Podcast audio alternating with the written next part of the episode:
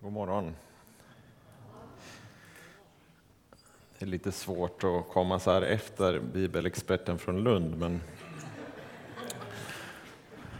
jag ska försöka att lägga till några ord. Det var väldigt bra, tyckte jag. Jag tyckte det var roligt också förra veckan att vi var så många på gudstjänsten i Örby, ekumeniska gudstjänsten i Örby. Och att kyrkoherden vågade släppa upp mig och Anders där. Men eh, det är skönt att vara tillbaka här i Elim igen också. Vi ska fortsätta vår predikoserie om eh, möten med Jesus i Johannes evangeliet. Och idag ska vi gå på bröllop. Vi ska bege oss till staden Kana i Galileen, där Jesus gjorde sitt första tecken. Och eh, jag läser från eh, Johannes evangeliets andra kapitel. På tredje dagen hölls ett bröllop i Kana i Galileen och Jesu mor var där. Jesus och hans lärjungar var också bjudna till bröllopet. Vinet tog slut.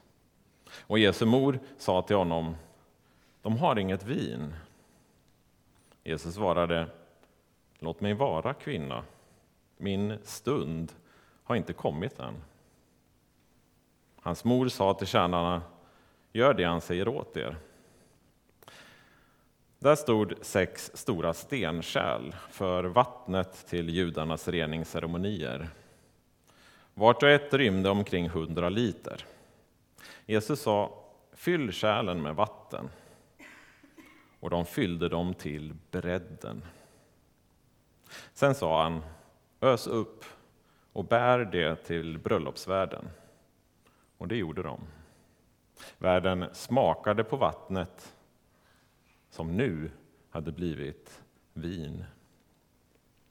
Eftersom man inte visste varifrån det kom, men det visste tjänarna som hade öst upp vattnet, ropade han på brudgummen och sa alla andra bjuder först på det goda vinet och på det sämre när gästerna börjar bli berusade. Men du har sparat det goda vinet ända till nu. Så gjorde Jesus det första av sina tecken. Det var i Galileen, det var i Kana i Galileen. Han uppenbarade sin härlighet. Hans lärjungar trodde på honom. Jesus är alltså på bröllop i en liten by med sin mamma, med sina bröder och några lärjungar. Och det står att det var där som Jesus gjorde sitt första tecken. Och redan i första versen ger Johannes en antydan om tecknets innebörd. När han skriver att bröllopet hölls på tredje dagen. Får det er att tänka på någon annan händelse i Bibeln månntro? Jesu uppståndelse. Eller hur? Och att Johannes kopplar ihop bröllopet i Kana med uppståndelsen, med det eviga livet, är knappast någon slump. Och idag vill jag titta lite närmare på vad tecknet som Jesus utför på den tredje dagen betyder. I de andra evangelierna används ordet underverk för den här typen av förunderliga händelser. Men Johannes väljer konsekvent att kalla Jesus under för tecken. Att vinundret är ett tecken innebär därför att händelsen pekar på något större. Att händelsen betyder någonting. Tecken gör oss ju uppmärksamma på saker och ting. Det kan vara en eh, skylt till exempel. Vi kan även teckna med vår kropp, peka eller använda teckenspråk. Ett annat exempel är det här. Rena rama japanskan. Det är ett japanskt tecken som betyder just tecken.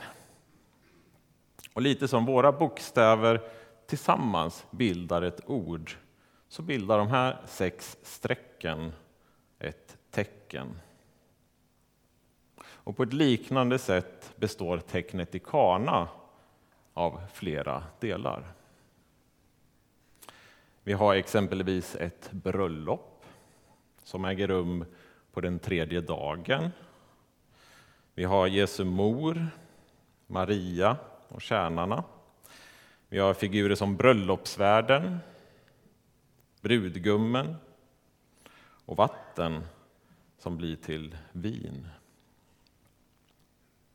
Och det är när alla de här olika delarna, de här strecken om ni så vill, kommer samman och bildar en enhet som vi ser vad tecknet föreställer. Alltså vad det betyder. Och jag vill börja med bröllopet. Hur bröllop löper som ett tema genom hela Bibeln och hur Gud liknas vid en brudgum. Ett bröllop är ju själva startskottet på ett äktenskap. Och I Bibeln används äktenskapet som en symbol för relationen mellan Gud och hans folk.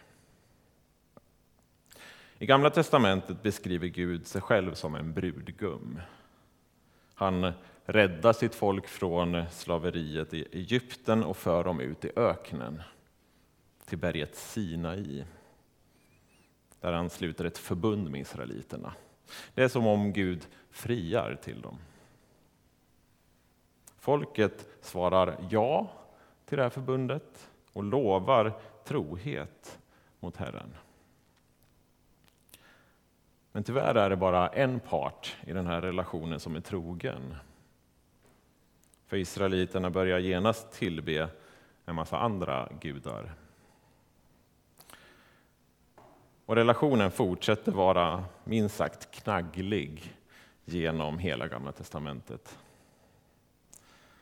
Och bröllopstemat, eller äktenskapstemat, fortsätter sedan in i Nya testamentet där Jesus dyker upp och verkar ta på sig den här rollen som brudgummen. Alltså samma roll som Gud har haft i Gamla testamentet. Och särskilt i Johannes evangeliet och i Johannes andra bok, Uppenbarelseboken, så är bröllopet ett viktigt tema. Det börjar med bröllopet i Kana och så slutar det med ett himmelskt bröllop. Där Jesus själv är brudgum och hans brud är alla de som tillhör honom. Kyrkan eller Guds folk. Och det här kan ju låta lite konstigt i våra öron. Kanske. Men jag tror ändå att bilden av det himmelska bröllopet, även kallat Lammets bröllop, Jesus beskrivs som ett slaktat lamm. Jag tror att det kan ge oss en glimt av vad det eviga livet innebär. För vad händer när en man och kvinna förenas, när de blir ett, som det heter? Jo, möjligheten till liv uppstår. Möjligheten till en ny generation. Och det verkar som att något liknande sker när Jesus förenar sig med oss. När vi blir ett med Kristus. Då börjar det eviga livet ta form och bli verklighet i och för oss. Det är den här framtiden som Jesus låter bröllopet i Kana peka fram emot det eviga livet i Kristus som erbjuds redan här och nu. Genom att vi svarar ja till Jesus. Det var lite hur jag tänker kring bröllopstemat i Bibeln. Och Kristus som vår brudgum, två av strecken i Jesus tecken i Kana. Men låt oss gå vidare till några av de andra delarna. Låt oss ta det här till synes oansvariga agerandet när Jesus förvandlar 600 liter vatten till vin. Man blir lite nyfiken på hur festdeltagarna reagerade när det dök upp hundratals liter gratis vin. Men kanske är det viktigare att vi frågar oss varför Jesus väljer att inleda sin verksamhet med ett överflöd av vin. Vinet tar som sagt slut. Och Jesus mor säger till sin son, de har inget vin. Då ber Jesus tjänarna att fylla sex stora stenkärl till reningsceremonier med vatten. Och att Johannes nämner antalet är ingen tillfällighet.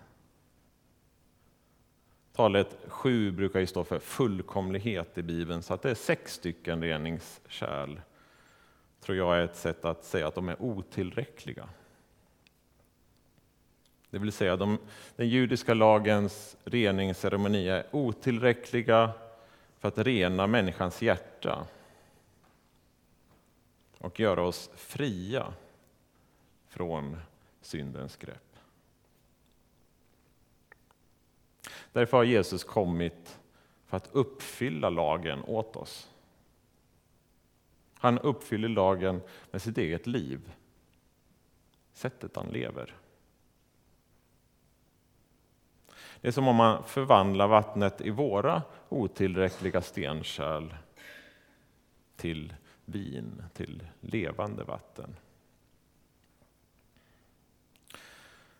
Så om du tänker att jag måste bli bättre på att läsa Bibeln kanske, be oftare, eller kanske bli en bättre människa i allmänhet, att liksom rycka sig i kragen som Elisabet pratade om. Det vill säga prestera bättre inför Gud och andra människor. Kom då ihåg att i dig själv har du bara sex stenkärl med vatten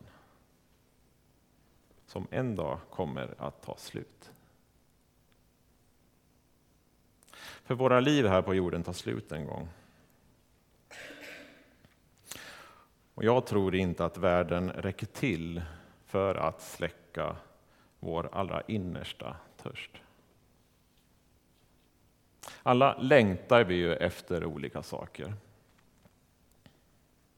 Men vad händer när vi väl får det vi längtar efter?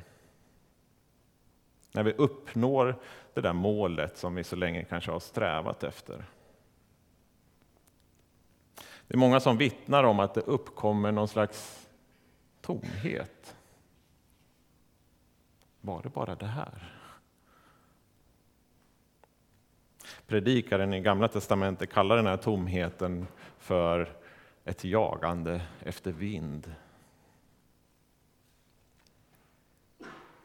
Men Jesus har vin så det räcker för att fylla varje människas stenkärl. Han fyller kärlen till bredden, står det. Därmed visar han att han inte bara är vår sanna brudgum, utan även den sanna bröllopsvärden som serverar det bästa vinet. Och inte nog med det, det är Jesus själv som är vinet. Det levande vattnet i vår bägare. Kristi blod utgjutet för dig. Kanske var det den bägaren som Jesus tänkte på när han svarade sin mor, min stund har inte kommit än. Jesus visste redan i Kana vad han behövde göra för att ge sin brud det vin som ger evigt liv. Stunden som han syftade på var hans egen död. Stunden då Människosonen förhärligas. På korset låter Jesus sitt eget blod utgjutas för världens skull. Han besvarar liksom vår otrohet med trofasthet.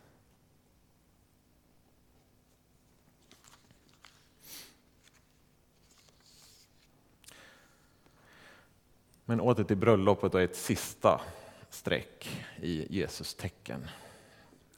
Maria, Jesus mor, säger till sin son, de har inget vin. Och trots att Jesus svarar att hans stund inte har kommit än, så väljer hon ändå att agera i tro. Lade ni märke till att Jesus på sätt och vis Lade ni märke till att Jesus utför sitt under genom Marias och tjänarnas tro? Genom deras agerande. I deras vardagssysslor. När de springer fram och tillbaka där och hämtar vatten från brunnen, som de säkert har gjort tusentals gånger. Maria säger till tjänarna, gör det han säger åt er. Hon vet inte vad stunden som Jesus pratar om är för något. Eller när den ska ske. Men hon känner Jesus. Det är hon som har fött och ammat honom och sett honom växa upp. Hon lever nära honom och litar på sin son och i det är Maria ett föredöme för alla kristna. Och kanske särskilt i vårt böneliv. För precis som Maria inte kände till Jesus stund, så känner inte vi till Guds tidtabell. Väntan gör oss ofta otåliga. Och otåligheten leder många gånger till att vi ger Gud en massa tips om hur han bör lösa våra bekymmer eller världens problem. Och det är inget fel med att komma med våra önskningar inför Gud. Jesus uppmanar oss att göra det. Och det ska vi vara frimodiga till. Men kanske vi i själva verket är lika ovetande som bröllopsvärden och brudparet i Kana om hur Gud arbetar bakom kulisserna, i det fördolda.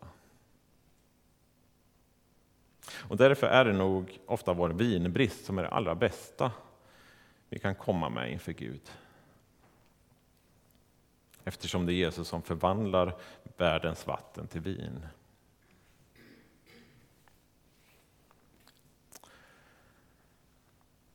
Jag hoppas att tecknet i Kana har hjälpt, hjälpt oss lite mer att se vem Jesus är.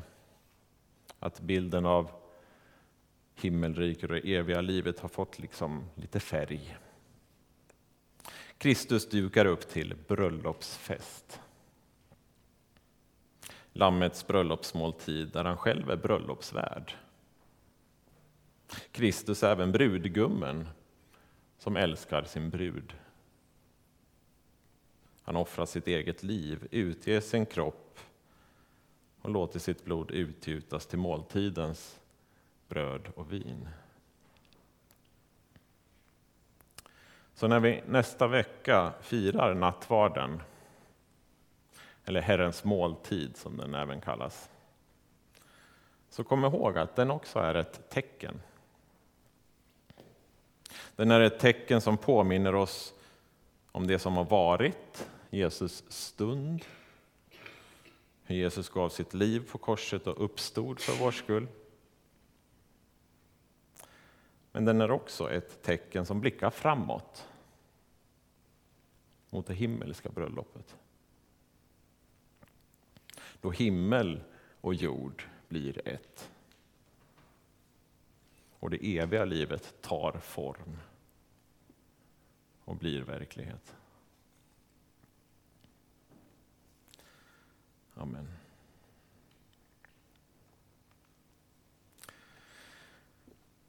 Gud, hjälp oss att förstå vem, vem du är, vad det innebär att, att fyllas av dig. Att din ande får fylla oss och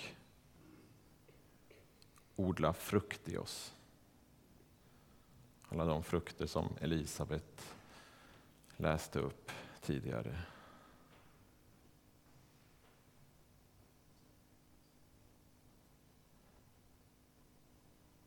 Tack för att du arbetar i människors hjärtan, även det vi inte kan se.